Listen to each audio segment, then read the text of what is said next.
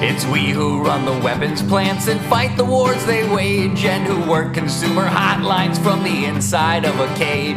It's we who sweep the stock exchange where it's our lives they trade, but the black bloc makes us strong. Solidarity forever, solidarity forever, solidarity makes us strong. Acesta este Pod Zilnic, eu sunt Maris Ioane, un podcast zilnic despre știrile zilei dintr-o perspectivă independentă. Stai cu mine, vorbim despre ce ni se întâmplă și căutăm soluții pentru problemele cu care ne confruntăm. Astăzi, 3 noiembrie 2020, americanii își aleg următorul președinte, Trump sau Biden. Cu câteva ore înainte de alegeri, Trump se ceartă cu Lady Gaga pe Twitter. Aproape jumătate dintre români cred că guvernul va lua măsuri de austeritate anul viitor. PSD îi cere lui Ludovic Orban să prezinte bugetul săptămâna viitoare în Parlament. Partidul Național Liberal, în schimb, se laudă cu prețul benzinei pe Facebook. Ministrul Sănătății spune că nu se va ajunge la un lockdown, la o nouă carantină generală. Fostul președinte Traian Băsescu critică modul de gestionare a pandemiei. Gabriela Firea susține că socialdemocrații vor forța amânarea alegerilor. Iohannis a promulgat legea care prevede confiscarea extinsă a averilor, iar băncile centrale vând aur pentru a dispune de lichidități în lupta cu pandemia în această perioadă. Sunt multe subiecte, vorbim uh, despre toate aceste lucruri importante. Trebuie să fim informați ca să știm ce fel de măsuri trebuie să aplicăm în perioada următoare. Hai să începem cu americanii. Alegeri uh, prezidențiale în Statele Unite astăzi, 3 noiembrie.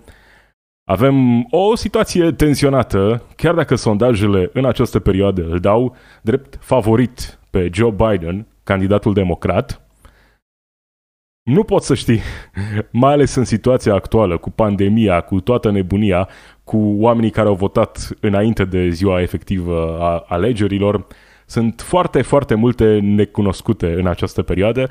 Mai e și problema Donald Trump, care e întotdeauna plin de idei năstrușnice, astfel încât, chiar dacă se află într-o situație dificilă, găsește el câte o soluție, astfel încât să uh, răstoarne situația și să fie totul bine pentru el.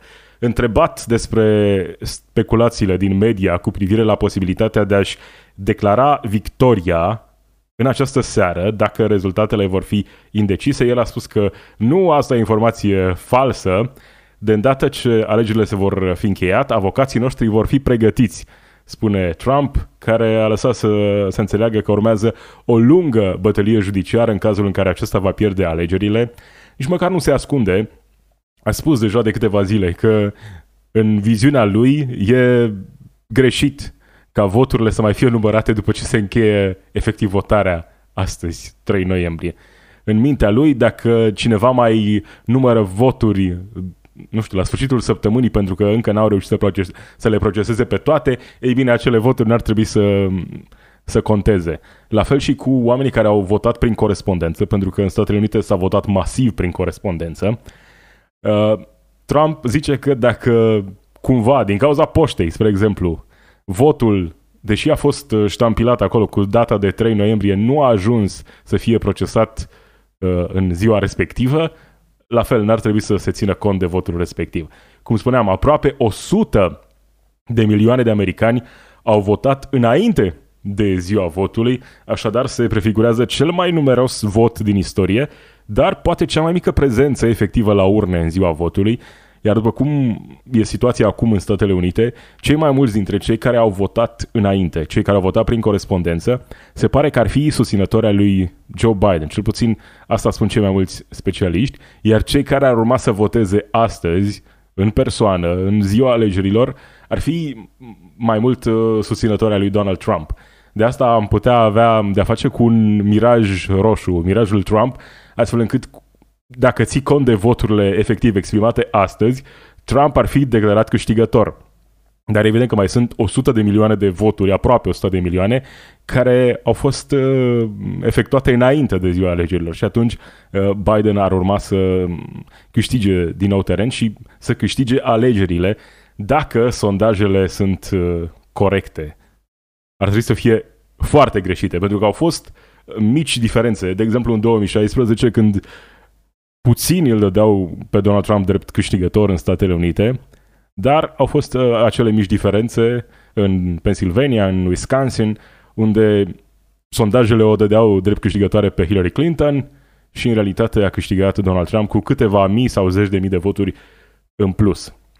Nu cred că același lucru se va întâmpla astăzi. Am vorbit și ieri despre diferențele care ar trebui să fie mult prea mari anul acesta. Nu vorbim de 1, 2, 3 procente, ar trebui să fie diferențe uriașe în cele mai multe state, astfel încât Trump să rămână președinte. Da, asta nu înseamnă că el va renunța. Să pierzi alegerile nu înseamnă nimic pentru el. Mai sunt multe lucruri pe care le va face. Între timp, uh, ore puține până la alegeri, ce face Donald Trump pe Twitter? Se ceartă cu Lady Gaga. El uh, a postat următoarea chestie. Tocmai am aflat că somnorosul Joe Biden, Sleepy Joe Biden, se află în campanie în Pennsylvania cu Lady Gaga, un membru mândru al grupului artiștilor împotriva fracturării hidraulice. Asta e încă o dovadă că ar uh, interzice fracking-ul, iar prețurile energiei s-ar uh, mări mult. Lady Gaga a răspuns, sunt foarte fericită, mă bucur că trăiesc fără să plătesc chirie în capul vostru, în capul lui Trump. Îți dai seama dacă ești președinte american și ai timp, ținând cont că țara întreagă, lumea întreagă trece prin această epidemie, mai ai și alegerile, dar tu te preocupi să te cerți cu Lady Gaga pe Twitter. Da, Asta e Donald Trump. Cred că postează mai mult decât oricine altcineva pe Twitter. Dacă te uiți, nu, are postări de acum 14 ore, multe retweets, nu, de acum două ore, acum două ore, Trump posta pe Twitter, postează non-stop. Oameni care l-au votat în Paris, da. Uh, nu cred că vom scăpa de el nici măcar dacă uh, va pierde alegerile. Nu-l prea văd retrăgându-se undeva la o fermă liniștit și să se apuce de pictat, așa cum a făcut George W. Bush. Nu cred. Cred că va rămâne activ, indiferent dacă va pierde sau nu alegerile. Așa cum a făcut-o și pe vremea când era un simplu om de afaceri. Era foarte activ, în special în anii în care Barack Obama a fost președinte. Era tot timpul invitat pe la Fox News. La fel, era foarte activ pe Twitter și mă îndoiesc că asta se va încheia.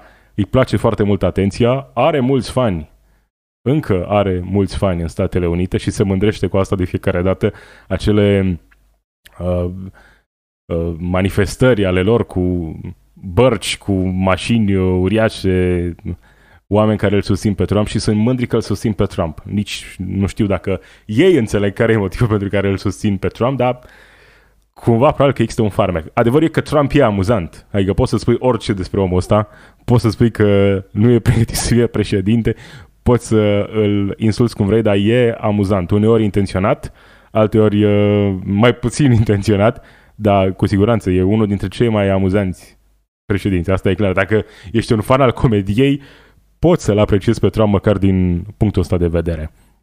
Aflăm și că Joe Biden a câștigat alegerile în Dixville Natch, un cătun cu 12 locuitori din nord-estul Statelor Unite, aproape de granița cu Canada, Dexvelnaci este prima localitate care a deschis urnele în ziua alegerilor, chiar la miezul nopții, ceea ce i-a dus titlul de First in the Nation, prima din țară. Joe Biden a obținut 5 voturi, iar Donald Trump 0 în această uh, comunitate foarte, foarte mică din Statele Unite. Hai să fie ăsta semnul bun, poate, pentru Trump. Și avem o situație fără precedent. În Statele Unite, Twitter e în continuare o rețea populară mult mai populară decât în România. Nu știu, mai folosește cineva Twitter în România? Sunt prea puțini.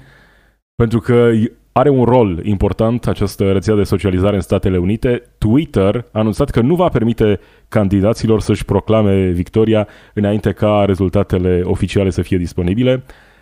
Au anunțat că vor eticheta postele candidaților și campaniilor din Statele Unite care își vor anunța victoria înainte de alegerile, înainte de rezultatele oficiale. Asta înseamnă că dacă Trump în această seară, dimineață la noi, va anunța victorios pe Twitter că a câștigat, acolo sub postarea lui va apărea un mesaj prin care oamenii vor fi informați, hei, s-ar putea să nu fie tocmai așa, încă nu s-au numărat toate voturile, dar asta nu înseamnă că Trump nu va încerca să facă asta. Ei, și pentru că sunt alegeri din Statele Unite, m-am gândit că ar fi interesant să vedem cu cine am votat noi. O să fac eu testul, dar poți să-l faci în același timp cu mine. E, asta e adresa trumpmetroelectioncompass.org. E, sunt câteva întrebări, 26 de întrebări, la care trebuie să răspunzi și apoi la final afli cu cine ar trebui să votezi dacă ai putea să votezi. Dacă aș fi american, cu cine aș vota eu la alegerile de anul acesta? Impozitele pentru cei bogați ar trebui majorate? Acord. Guvernul federal al Statelor Unite a gestionat bine pandemia de COVID-19? Evident că nu. Pedeapsa cu moarte ar trebui abolită? Da. Statele Unite ar trebui să finalizeze zidul de la granița cu Mexicul? Nu. No. Platformele de social media ar trebui să interzică postările extremiste de dreapta, chiar dacă asta limitează libertatea de exprimare? Bine, aici e o conversație mai lungă cu libertatea de exprimare. Hmm. Hai să zicem dezacord. Tratatele ce promovează comerțul liber sunt benefice pentru economie? Și asta e o întrebare mai complicată. Hai să, o să pun neutru, deși mișcarea Black Lives Matter e o modalitate justificată de a combate rasismul. De acord, sindicatele afectează în mod negativ economia. Yeah, right? Purtarea măștii ar trebui să fie obligatorie în toate spațiile publice din întreaga țară. Da? Trupele federale ar trebui trimise în orașe pentru a restabili legea și ordinea în timpul protestelor. Mm, nu. Folosirea armelor de foc ar trebui interzisă. Pe vremuri aveam o părere mai uh, clară pe subiectul ăsta, dar astăzi, când văd că fascismul a prins din nou putere peste tot prin lume, mm, da, hai să punem dezacord. Statele Unite au nevoie de un președinte care face lucrurile să meargă, chiar dacă asta înseamnă încălcarea regulilor. Mm, nu? No? Discriminarea împotriva persoanelor transgender ar trebui interzisă prin lege? Da. NATO este o organizație depășită? Oarecum, hai să nu-l facem prea fericit pe Putin și o să zic că nu. Statele Unite ar trebui să se realăture Organizației Mondiale a Sănătății. Clar. Accesul la avort ar trebui restricționat? Nu. Învățământul superior ar trebui să coste mai puțin? Da. Închisorile ar trebui gestionate de autoritățile publice, nu de societăți private. Da, uite, asta, asta e o situație stranie în Statele Unite. Se face profit chiar din asta. Există închisori private. E, nu știu dacă e mai bine la privat sau la stat, dar cu siguranță ar trebui să fie gestionate de autorități publice și nu de societăți private. Israelul are dreptul de a anexa teritorii în Cisjordania? Nu, cred că nimeni are, nimeni nu are dreptul de a anexa teritorii, nu? Campaniile electorale ar trebui finanțate exclusiv din fonduri publice. Da, mass media dominantă încearcă să îndoctrineze populația cu idei liberale? Oarecum, dar mai bine nu. Guvernul are responsabilitatea de a garanta ca toți americanii să beneficieze de asigurare medicală. Da. Statele Unite ar trebui să se realăture acordului de la Paris privind schimbările climatice. Dacă ții la aerul din jurul tău, dacă ții la planetă, cred că da. Votul prin corespondență va duce la o fraudă electorală? Nu. Rusia se amestecă în alegerile americane în favoarea lui Trump. Da, dar Rusia nu vrea neapărat ca Trump să câștige. Rusia vrea să creeze controverse. Hai să punem neutră de asta. Imigranții fără forme legale ar trebui deportați dacă săvârșesc infracțiuni minore? Neutru. Cu cine votez? Votez cu Joe Biden. Ne potrivim 73%.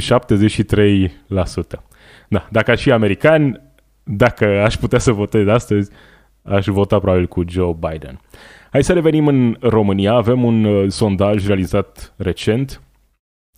Mulți români se tem că anul viitor va începe cu tăieri de venituri și creșteri de impozite și de taxe în condițiile în care economia e afectată de criza sanitară. Potrivit unui sondaj realizat de IMAS în octombrie, 47,2% dintre cei chestionați spun că executivul va fi nevoit să mai reducă din venituri și să majoreze taxele de la 1 ianuarie. Mi se pare că sondajul ăsta e făcut cumva să ne pregătească pentru măsurile pe care le va lua eventual viitorul guvern sau poate viitorul actualul guvern. Rămâne de văzut ce se va întâmpla. Nu, măsurile de austeritate e clar, am vorbit despre asta și ieri, nu au cum să ducă la o situație economică bună. Măsurile de austeritate nu ajută nici măcar economia și în același timp aduc mai multă suferință. Suferință pe care o poți evita. Dacă poți să eviți să provoci mai multă suferință, trebuie să o faci. Asta cu uh, ne îndatorăm și o să plătească nepoții nepoților noștri datoriile. Ok, dar situația e dificilă acum. Dacă nu trecem peste această situație dificilă acum, nu știu cum, ce viitor vom mai avea noi sau nepoții nepoților noștri.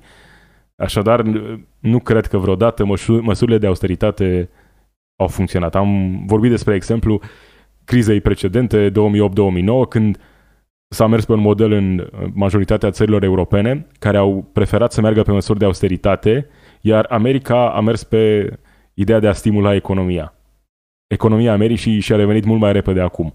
La fel au procedat și anul ăsta, într-o primă fază în care s-au înțeles republicanii și democrații când au susținut că, într-adevăr, e nevoie să introduci bani în piață pentru a susține economia afectată de această criză sanitară. Să mergi pe măsuri de austeritate, e clar, nu e o soluție. Nici măcar pentru, pentru economie în general, pentru oameni cu atât mai puțin. Ce face între timp Partidul Național Liberal? Că asta m-a amuzat. Mi-a apărut reclama asta pe Facebook aseară. Ionel Dancă, șef al cancelariei, cancelariei primului ministru, îmi spune așa, noi nu facem promisiuni de șarte. Noi spunem ce am făcut într-un an de guvernare cu mult mai mult decât a făcut orice alt guvern într-un an de guvernare. Ha? Octombrie 2019, înainte de eliminarea supraaccizei, benzina era motorina. Era 5 lei 77, acum e 4 lei 50. Să te lauzi cu ce efect să te lauzi cu faptul că benzina sau motorina e mai ieftină acum față de 2019 n-are decât o mică, mică legătură cu acea supraacciză. După ce a fost eliminată supraacciza, a scăzut prețul, nu știu, ceva de ordinul zecilor de bani, 10 bani, ceva de genul ăsta, 15 bani. Nu contează suma, nu a scăzut cu un leu și 27 de bani. E clar. Motorina, benzina, au ajuns la un preț mai mic anul acesta din mai multe motive. Unul dintre ele e și faptul că a scăzut consumul o perioadă lungă de timp, adică oamenii nu au mai circulat la fel cum au circulat înainte, au mai fost apoi și conflicte la nivel internațional, uh, diferite zone uh, ale economiei s-au uh, luptat astfel încât să țină prețul mai mare, să-l, să-l, să-l coboare pentru, a-i, uh, pentru a-și reni uh, adversarii. Au, au fost acolo niște jocuri și oricum e vorba despre un context internațional. Nu poți să spui că a scăzut prețul pentru că s-a întâmplat ceva în România. Și dacă suntem aici la politică și la conflictul între liberali oarecum și PSD, că sunt cele două forțe politice puternice, PSD îi cere lui Ludovic Orban să prezinte bugetul săptămâna viitoare în Parlament ei vor, evident, să facă asta din motive electorale. Adică mi-e clar faptul că uh, totul e un joc electoral. Asta nu înseamnă că nu e un joc electoral corect. Dacă nu este nimic de ascuns, dacă este totul corect față de români, de ce nu este publicat bugetul pe anul viitor? De ce nu se organizează o conferință de presă la nivel guvernamental, astfel încât toți românii să afle care sunt intențiile concrete ale guvernului cu privire la TVA? De exemplu. Spune Firea. Nu că ne-am fi dorit neapărat să auzim de la Firea în perioada asta. Dar da, lucrurile sunt absolut clare. De ce nu ar vrea PNL-ul să prezinte bugetul? Pentru că știu că vor fi atacați. Cum îl văd eu în momentul de față pe Florin Câțu, ministrul economiei, mi se pare adeptul măsurilor de austeritate. Sper să mă înșel, sper să nu fie așa. Și atunci să prezinți acum, înainte de alegeri, bugetul care poate, nu știm încă, poate va include măsuri de austeritate, uh, sigur nu te va ajuta să obții mai multe voturi în această perioadă. De asta, situația e complicat. Înțeleg că ce face PSD-ul e un joc politic, dar la fel ce face PNL în această perioadă e tot un joc politic. Ăsta e motivul pentru care încă nu vor să prezinte bugetul. Poate că îl vor prezenta. Hai să vedem, să mă contrazică și să vedem care sunt intențiile lor pentru anul 2021. Să nu fie măsuri de austeritate. Uh, tot Gabriela Firea spune că PSD forțează amânarea alegerilor. La fel, și ăsta e un joc politic, dar e un joc politic cumva bine jucat în această perioadă. Pentru că nu poți să ajungi la poate 20.000 de cazuri pe zi de COVID și să spui că tu organizezi alegeri. Poți să faci asta dacă preiei măcar modelul american, unde s-a votat masiv prin corespondență. Și nu putem spune că n-am avut timp să pregătim acest sistem de voturi prin corespondență. Am avut timp pentru că știam din primăvară că cel mai probabil nu vom scăpa de această pandemie în câteva luni. Nimeni nu credea că dacă vom trece peste primul val, totul va fi bine și că în toamna, iarna acestui an lucrurile vor fi gata, rezolvate. Am fi avut timp să punem la punct un sistem clar în care să poți vota, poate chiar online. De ce nu? Că e, e posibil. Ok, ți-e frică de faptul că s-ar putea frauda, dar sunt sigur că putea fi găsit un sistem și implementat un sistem prin care oamenii se poate vota. Ok, nu ești capabil să o faci online, dar votul prin corespondență se practică deja într-o oarecare măsură, cel puțin pentru românii din străinătate și atunci cred că modelul ăsta putea fi cumva extins și oamenii care pur și simplu se tem să meargă să voteze în persoană, să aibă posibilitatea asta de a vota prin corespondență. Era un lucru simplu și atunci jocul ăsta pe care îl face Gabriela Firea și PSD-ul în această perioadă, cu siguranță n-ar fi funcționat, pentru că nu poți să ceri amânarea alegerilor în condițiile în care există o modalitate de a vota care nu pune pe nimeni în pericol. Adică oamenii pot sta liniștiți, pot vota liniștiți, primești acasă buletinul de vot, îți treci acolo favoriții, bifezi, însemni, semnezi și îi trimiți prin poștă.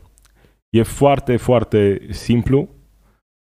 Riscul de fraudare în aceste condiții e foarte mic. Adică poți să vezi uh, țări în care se practică treaba asta, în care se votează masiv prin corespondență și o să vezi că nu există exemple clare în care s-a încercat fraudarea, iar acea fraudă a dus la schimbarea rezulta- rezultatului alegerilor.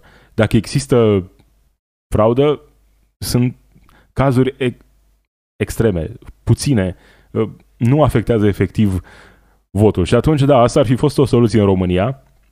Liberalii, pentru că ei sunt la guvernare, știu, ar fi avut nevoie de ajutorul Parlamentului în lucru, în această situație, dar n-ar fi mers jocul ăsta, despre asta vorbesc.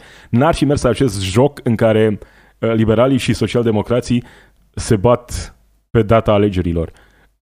Fiecare are motive ascunse. De fapt, nici măcar nu sunt atât de ascunse.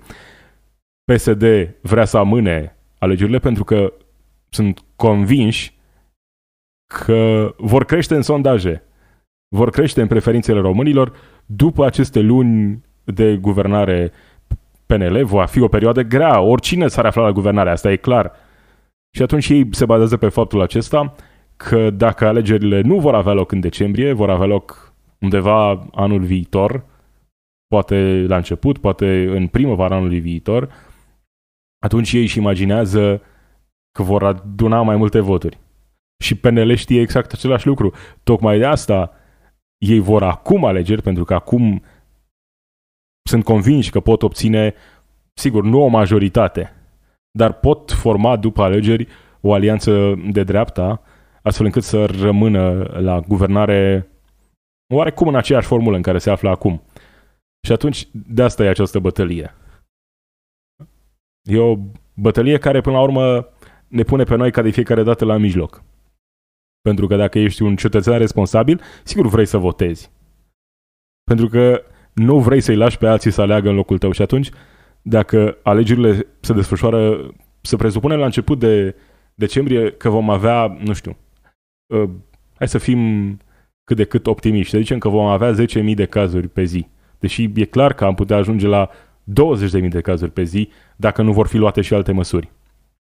Cred că ăsta e și motivul pentru care în această perioadă guvernarea liberală nu vrea să introducă carantina generală, un nou lockdown, așa cum fac alte țări din Uniune, care au sisteme de sănătate mult mai bune decât ale noastre. Sunt mult mai bine pregătiți să facă față acestui nou val de coronavirus, dar au decis chiar și așa să intre într-un nou lockdown, cum ar fi Franța, Germania și Marea Britanie. Cred că de joi vor intra din nou în lockdown. Și atunci, ăsta e motivul, ăsta e, ăsta e unul dintre motivele pentru care uh, PNL, prin Ludovic Orban, refuză să introducă un nou lockdown, tocmai pentru că nu poți să ai carantină generală și să susțin același timp că vrei să ai alegeri. E o situație complicată. Probabil că vor fi alegeri până la urmă în decembrie. Mă îndoiesc că se mai poate schimba ceva acum. Rămâne de văzut oricum vom urmări cu siguranță subiectul. Dar asta am vrut să subliniez, faptul că uh, nici social socialdemocrații, nici măcar liberalii nu sunt niște jucători onești în această luptă. Fiecare are motivul său ascuns și de fapt un motiv electoral. Până la urmă nu poți să-i, să judeci prea dur pe, pentru chestia asta. Problema e că noi suntem la mijloc și că am avea nevoie de niște soluții serioase. Ministrul Sănătății a spus că nu vom intra într-un nou lockdown într-un interviu la B1, a spus că nu putem să închidem tot pentru că în anumite zone sunt focare pe care le putem gestiona. Nu intenționăm să ajungem un stat polițienesc. Foarte bine, nu cred că își dorește cineva să ajungem în această situație, dar în același timp nu văd care e situația. Cei mai mulți români, cred că în momentul ăsta, cei mai mulți dintre voi, cei mai mulți dintre noi, cunoaștem persoane care fie au ajuns în spital, fie mai rău și au pierdut viața în urma acestei pandemii. Și, într-un fel, e tragico-comic când îi auzi pe unii spunând că, e, da, COVID-ul îi afectează doar pe cei care au deja tot felul de boli cronice. Ok. De parcă oamenii aceia merită să moară? Cineva care are astăzi o boală cronică în România sau în orice altă țară de pe glob nu e condamnat la moarte, nu era condamnat la moarte. O boală cronică o poți duce ani și poate chiar zeci de ani de zile în anumite situații. Cu medicamentele moderne pe care le avem la dispoziție și oamenii, o parte dintre ei pot avea vieți confortabile, ținând cont de situația în care se află. Și atunci să spui că doar pentru că îi afectează doar pe ei sau îi afectează disproporționat pe ei, că e ok cumva să ignorăm această situație. E absolut oribil să când ai sute de morți, mii de cazuri în fiecare zi, să ai o astfel de argumentație.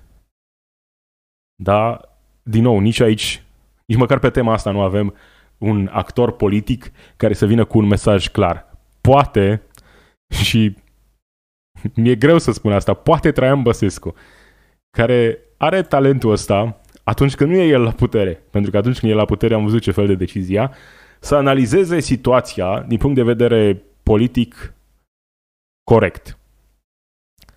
În momentul de față, nu mai există scenariu optimist. Numai naivii spun că e scenariu optimist la 6500 de îmbolnăviri pe zi, la 30.000 de teste. Nu mai există scenariu optimist. Suntem într-o stare de urgență sanitară, în primul rând, pentru că sistemul sanitar este la limită. Își atinge limitele uh, zilele următoare, când ai 100 de morți pe zi, nu mai e de joacă, e urgență și nu există scenariu pozitiv, doar decizie sau indecizie, bâlbâială sau un om politic care își asumă, a declarat Traian Băsescu pentru DC News, trebuie făcut ce nu s-a făcut, că de asta am ajuns aici. Uh, vorbește și el despre faptul că țări ca Franța, Marea Britanie m, sau Germania au alte resurse pentru a face față pandemiei și o dă exemplu pe premierul din Noua Zeelandă, care cu măsuri dure, foarte dure, a câștigat și alegerile și a reușit să țină pandemia sub control. Noua Zeelandă e într-un loc foarte, foarte bun.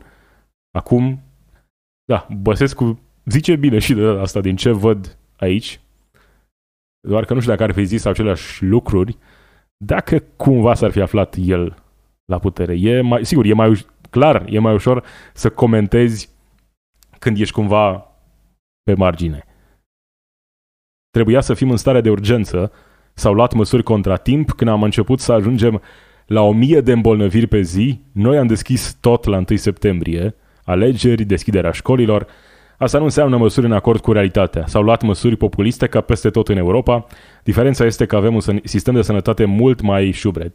Da, ă, e adevărat, poate că și Băsescu e responsabil pentru sistemul ăsta de sănătate mai șubred, dar până la urmă analiza și aici e, e corectă.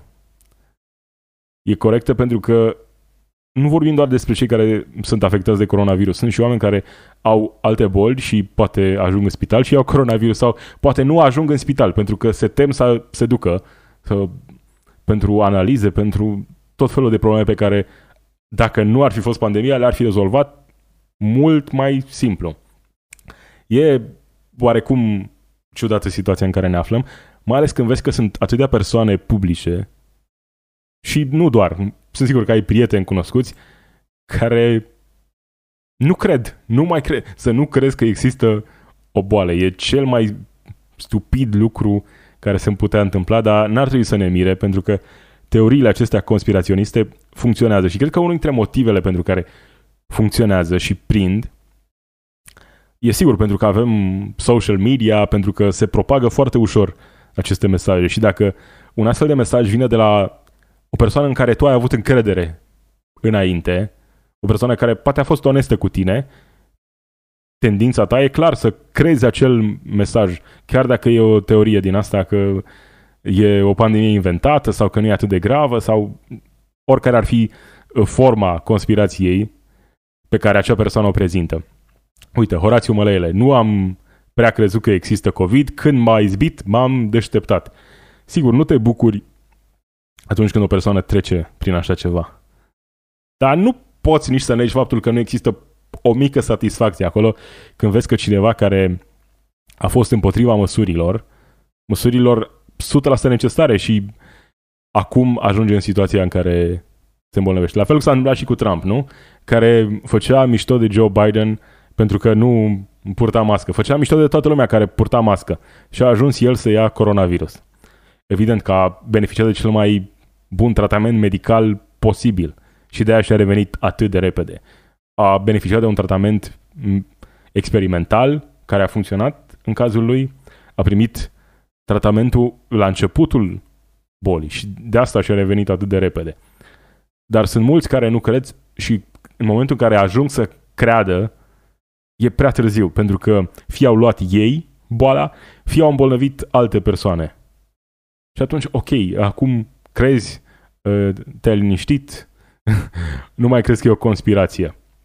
Dar ă, unul dintre, alte, dintre celelalte motive pentru care oamenii acceptă aceste teorii conspiraționiste, cred că e, e cumva mai, mai ușor de acceptat. Dacă tu crezi că asta e doar o invenție, poți să te culci mai liniștit noaptea, nu? A, nu o să mi se întâmple nimic, e doar o invenție a lui Bill Gates, în cazul ăsta, să zicem. Ți-e mult mai ușor să-ți trăiești viața de zi cu zi. Dacă ajungi să crezi că nimic nu e real, că totul e inventat. Cred că genul ăsta de oameni sunt cei care efectiv n-ar putea să facă față mental, emoțional situației în care ar crede efectiv că avem de-a face cu o pandemie. Pentru că, da, lumea arată ciudat în 2020. Să vezi oamenii mascați peste tot. Nu e un lucru care să te liniștească așa, interior. E clar că suntem într-o situație ciudată, dar dacă ne băgăm capul în nisip și ignorăm spunând că totul e inventat, e clar că nu o să rezolvăm situația. Adică sunt sigur că o să existe înregistrări istorice despre perioada asta și o să oamenii din viitor vor fi consternați. Cum s-a întâmplat așa ceva? Cum s-a ajuns astfel încât o parte importantă a societății, și nu e vorba doar de România, că și asta mă enervează când aud tot felul de oameni spunând că a, doar la noi se poate întâmpla așa ceva. Cei care spun asta de cel mai multe ori spun asta pentru că nu știu ce se întâmplă în alte țări în care lucrurile se manifestă oarecum la fel. Sunt și exemple pozitive în lume, cum am spus, Noua Zeelandă, Australia, unde lucrurile au funcționat, dar în America, în multe țări europene, situația e similară. Sigur, asta nu e o scuză pentru noi, dar în același timp nu trebuie nici să ne victimizăm în halul ăsta. Da, nu am soluții în momentul ăsta. Uh, soluțiile sunt așa, pe termen mai lung. Ar trebui ca liderii, formatorii de opinie, oamenii politici și, și oamenii de rând să fie mai, mai bine informați. Greșeala a fost în momentul în care diferite entități politice, personalități politice au politizat această criză, care e o criză sanitară. Sigur, poți să critici anumite măsuri, să le critici cu argumente, dar să mergi de acolo până la spune că nu e real, e stupid. Da, avem ore online, Ministrul Educației cere monitorizarea orelor, sunt semnale că nu se desfășoară. Sunt convins că se întâmplă și lucrul ăsta, că nu se desfășoară toate orele așa cum ar trebui. Dar, despre ce nu vorbește ministrul, e despre acei copii care nu pot să participe la aceste ore. Pentru că nu s-a rezolvat problema tabletelor și, cum ai spus, nu, nu neapărat tabletele era o soluție. Adică pentru copiii care nu au acces la internet, să primească o tabletă, chiar și conectată la internet, nu e neapărat cea mai bună soluție. Uh, o soluție mult mai bună ar fi uh, acele Chromebook-uri sau un laptop de entry level care se poate fi folosit pentru navigat online. E a, oricum, hai să mergem și pe varianta aceasta cu tablete. Nici măcar aceasta nu a fost rezolvată în cele mai multe locuri. Și atunci, ok, poți să le ceri profesorilor să desfășoare orele online. Pentru că, da, e o situație dificilă, sigur, nu e cel mai confortabil lucru, sunt convins, pentru profesor să facă aceste ore online. Dar pentru că trebuie cu toții să participăm, să ne ajutăm unii pe alții să trecem peste această perioadă dificilă, sunt sigur că cei mai mulți profesori sunt gata să învețe lucruri noi în această perioadă. Sunt convins că foarte mulți, cei mai mulți, majoritatea, au avut deschiderea să învețe lucruri noi în această perioadă. Ce s-a întâmplat în partea cealaltă, autorităților care nu s-au ocupat să ajute la o bună desfășurare a orelor online, acolo, acolo e dezastrul, de fapt. Pentru că profesorii, cei care fac ore online, cei mai mulți fac asta cu propriile laptopuri, calculatoare de acasă. Și e, e ok dacă ei vor să facă asta, dar ar fi trebuit să ajungem în situația în care să fie nevoit să facă asta. La fel cum copiii au nevoie de acces la internet, la fel și profesorii ar fi avut nevoie să primească, să fie, să facă un training. Nu e ceva complicat, dar sunt convins că mulți nu s-au întâlnit efectiv cu un astfel de mod de predare. E clar că nu s-au întâlnit înainte de pandemie. Și atunci e bine, ok, ceri monitorizarea, dar hai să-i și ajutăm, nu doar să-i verificăm. Nu? Hai să vedem dacă avem și vești mai bune astăzi. Uh, Iohannis a promulgat legea care prevede confiscarea extinsă a averilor după o condamnare definitivă.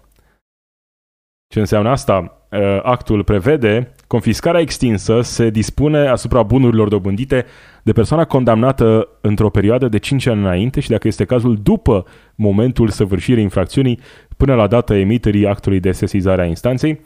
E clar că e o măsură bună, e o lege bună, cel puțin așa citind uh, câteva detalii despre această lege. Rămâne să vedem cât de bine va fi aplicată, pentru că știm că uh, lucruri similare aveam și înainte. Nu la nivelul ăsta, sigur, dar nu prea funcționează acest sistem de confiscare a averilor. Se mișcă foarte greu și cred că cumva e parțial intenționat. Se mișcă greu lucrurile în această situație. Hai să, să ne rezervăm judecata pentru momentul în care efectiv va fi aplicată această lege, lege, să vedem dacă vor fi cu adevărat confiscate averile și în ce măsură vor fi confiscate. Și pentru că suntem în continuare într-o perioadă clar de criză, hai să ne ocupăm puțin și de economie. Rezerva de aur a BNR a rămas la 103,6 tone. În lume, în schimb, băncile centrale vând aur pentru a dispune de lichidități în lupta cu pandemia. BNR a menținut rezerva de aur, echivalentul la 5,35 de miliarde de euro, în vreme ce rezerva de valută a aruncat în octombrie la aproape 33,8 miliarde de euro, de la 32,55 la finalul lui septembrie. Așadar, cel puțin din ce vedem aici, Banca Națională e pregătită pentru această perioadă de criză și banii din orice sursă ar veni ei trebuie folosiți. Chiar dacă unii sunt pe credit, cum am mai spus, măsurile de austeritate cu siguranță nu sunt bune în această perioadă, pentru că nu îi ajută nici pe micii și mari afaceriști, nu îi ajută nici pe oamenii obișnuiți care au nevoie, într-adevăr, de ajutor în această perioadă. Nu mai am articolul, dar am văzut recent că uh, luna trecută, pe platforma eJobs, cred, a fost, uh, a fost un record al aplicanților, oameni care își caută un loc de muncă în această perioadă și au aplicat acolo pentru un loc de muncă. Un milion și ceva de aplicări pentru locuri de muncă. E clar că situația e disperată. Pentru că sunt foarte multe locuri unde locurile de muncă au dispărut în această perioadă. Situația încă nu e atât de tragică cât ar putea să ajungă în perioada următoare, de asta zic cu aceste măsuri de austeritate să vedem ce se va întâmpla. Uh, da, ziceam de vestea aceea bună. Oamenii de știință din Marea Britanie solicită miniștrilor adăugarea unor suplimente de vitamina D în alimentele de bază, precum laptele și pâinea, pentru a ajuta organismul oamenilor în lupta împotriva COVID-19, pentru că s-a descoperit că cei care dezvoltă cea mai, cele mai grave forme ale acestui virus au în același timp și o deficiență de vitamina D. Acum nu e încă, încă nu e 100% clar dacă e doar un lucru care se întâmplă într-adevăr, dar nu are neapărat legătură directă, nu are un efect direct, dar vitamina D sigur nu-ți face, nu-ți face rău dacă ai deficiențe și atunci, mai ales acum, pentru că vom vedea soarele din ce în ce mai rar, cred că ar putea fi o idee bună suplimentele de vitamina D pentru foarte, mul- foarte mulți oameni, pentru că chiar și vara sunt mulți oameni care lucrează în interior și atunci de asta uh, se întâmplă la fel și în Marea Britanie. Peste 50% din populație are un deficit de vitamina D. Uh, se pare că ar ajuta în lupta împotriva COVID-19. Am mai auzit uh, exemple date de alți doctori care spun că ar ajuta. Clar, nu, nu știm încă 100% dacă ajută. Știm că, într-adevăr, cei care au avut forme mai grave ale acestei boli uh, au avut și deficiență de vitamina D. Plus tot felul de alte boli cronice. Ajută sau nu, e e ceva acolo la, la îndemâna noastră, cred, în această perioadă. Hai să mergem puțin și în Republica Moldova. Ieri îți spuneam că Maia Sandu a câștigat primul tur al alegerilor.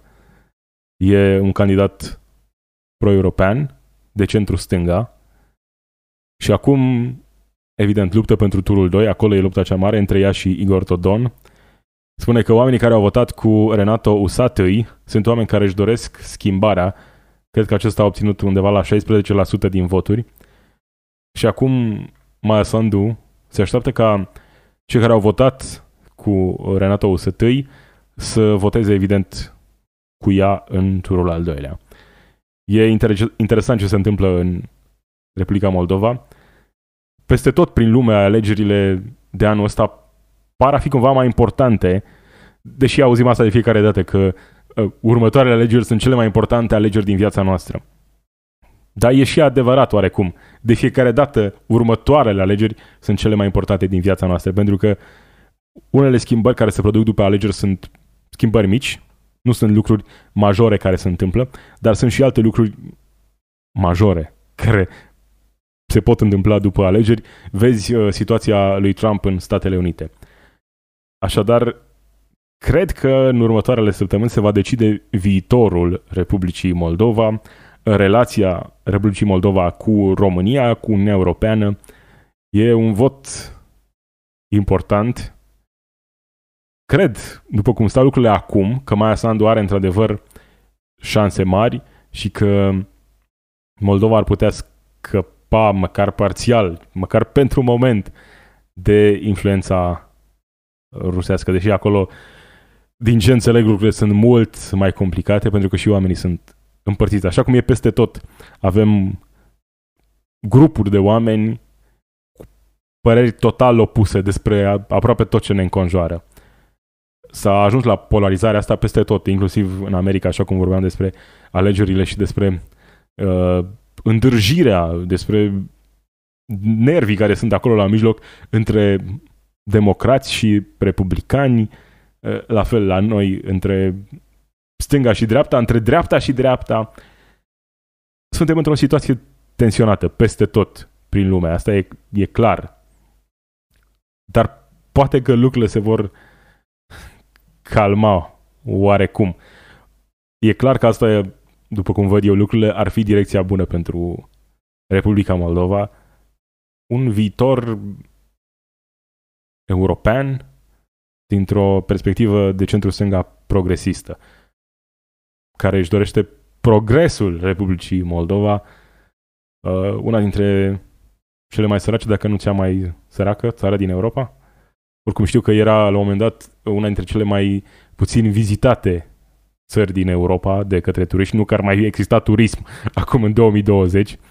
Uh, o să urmăresc cu atenție ce se va întâmpla și în Republica Moldova. Între timp, hai să încheiem așa cum am început cu situația din Statele Unite, acolo unde au loc alegeri. Astăzi vom afla cine e cine va fi următorul președinte al Statelor Unite. Uh, sunt tot felul de predicții care se fac în această perioadă. Uite, care sunt șansele. Biden e favorit să câștige alegerile din această zi importantă de 3 noiembrie în Statele Unite Trump are 10 șanse din 100, iar Biden 89 din 100, 1 din 100 șanse să fie egalitate la nivelul colegiului electoral între cei doi. Dar cum spuneam, la fel cum sunt șanse mari ca Biden să câștige, sunt șanse foarte, foarte mari să nu aflăm rezultatul uh, în această seară, mâine dimineață, poate timp de câteva zile, poate chiar săptămâni. Depinde foarte mult de rezultatele din câteva uh, state importante, cum ar fi Florida. Dacă Biden câștigă în Florida, în această zi importantă, alegerile sunt ca încheiate. Dacă Biden cumva, printr-o minune, nu atât de mare, că diferența e mică, câștigă în Texas, la fel, lucrurile sunt clare în momentul ăla și Trump, oricât ar fi el de excentric, nu cred că ar putea să mai conteste rezultatul alegerilor. Ar fi prea greu să pierzi în Texas, unde republicanii n-au mai pierdut de foarte mult timp, să pierzi în Florida, dar astea sunt doar speculații. Chiar nu știm ce se va întâmpla. Dacă ți-ar zice că acum când te urci în mașină, ai o șansă din 10 să faci accident, poate că nu te-ai urcat în mașină, nu? La fel e și asta, situația cu Trump. Are o șansă din 10 să câștige alegerile. O șansă din 10 nu e o șansă bună, dar e mai puțin decât nimic. Așadar, se poate întâmpla, se poate întâmpla ca Trump să câștige un nou mandat la Casa Albă și atunci, cum spun americanii, God help us. Da, acesta a fost pot zilnic de astăzi. Te aștept și mâine, dacă vrei să-mi fii alături de la ora 12 live pe YouTube și în format audio, oriunde găsești podcasturi. Marisioane sunt eu, o zi frumoasă să ai!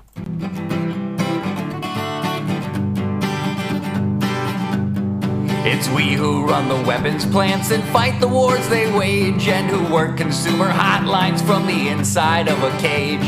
It's we who sweep the stock exchange where it's our lives they trade, but the black bloc makes us strong. Solidarity forever, solidarity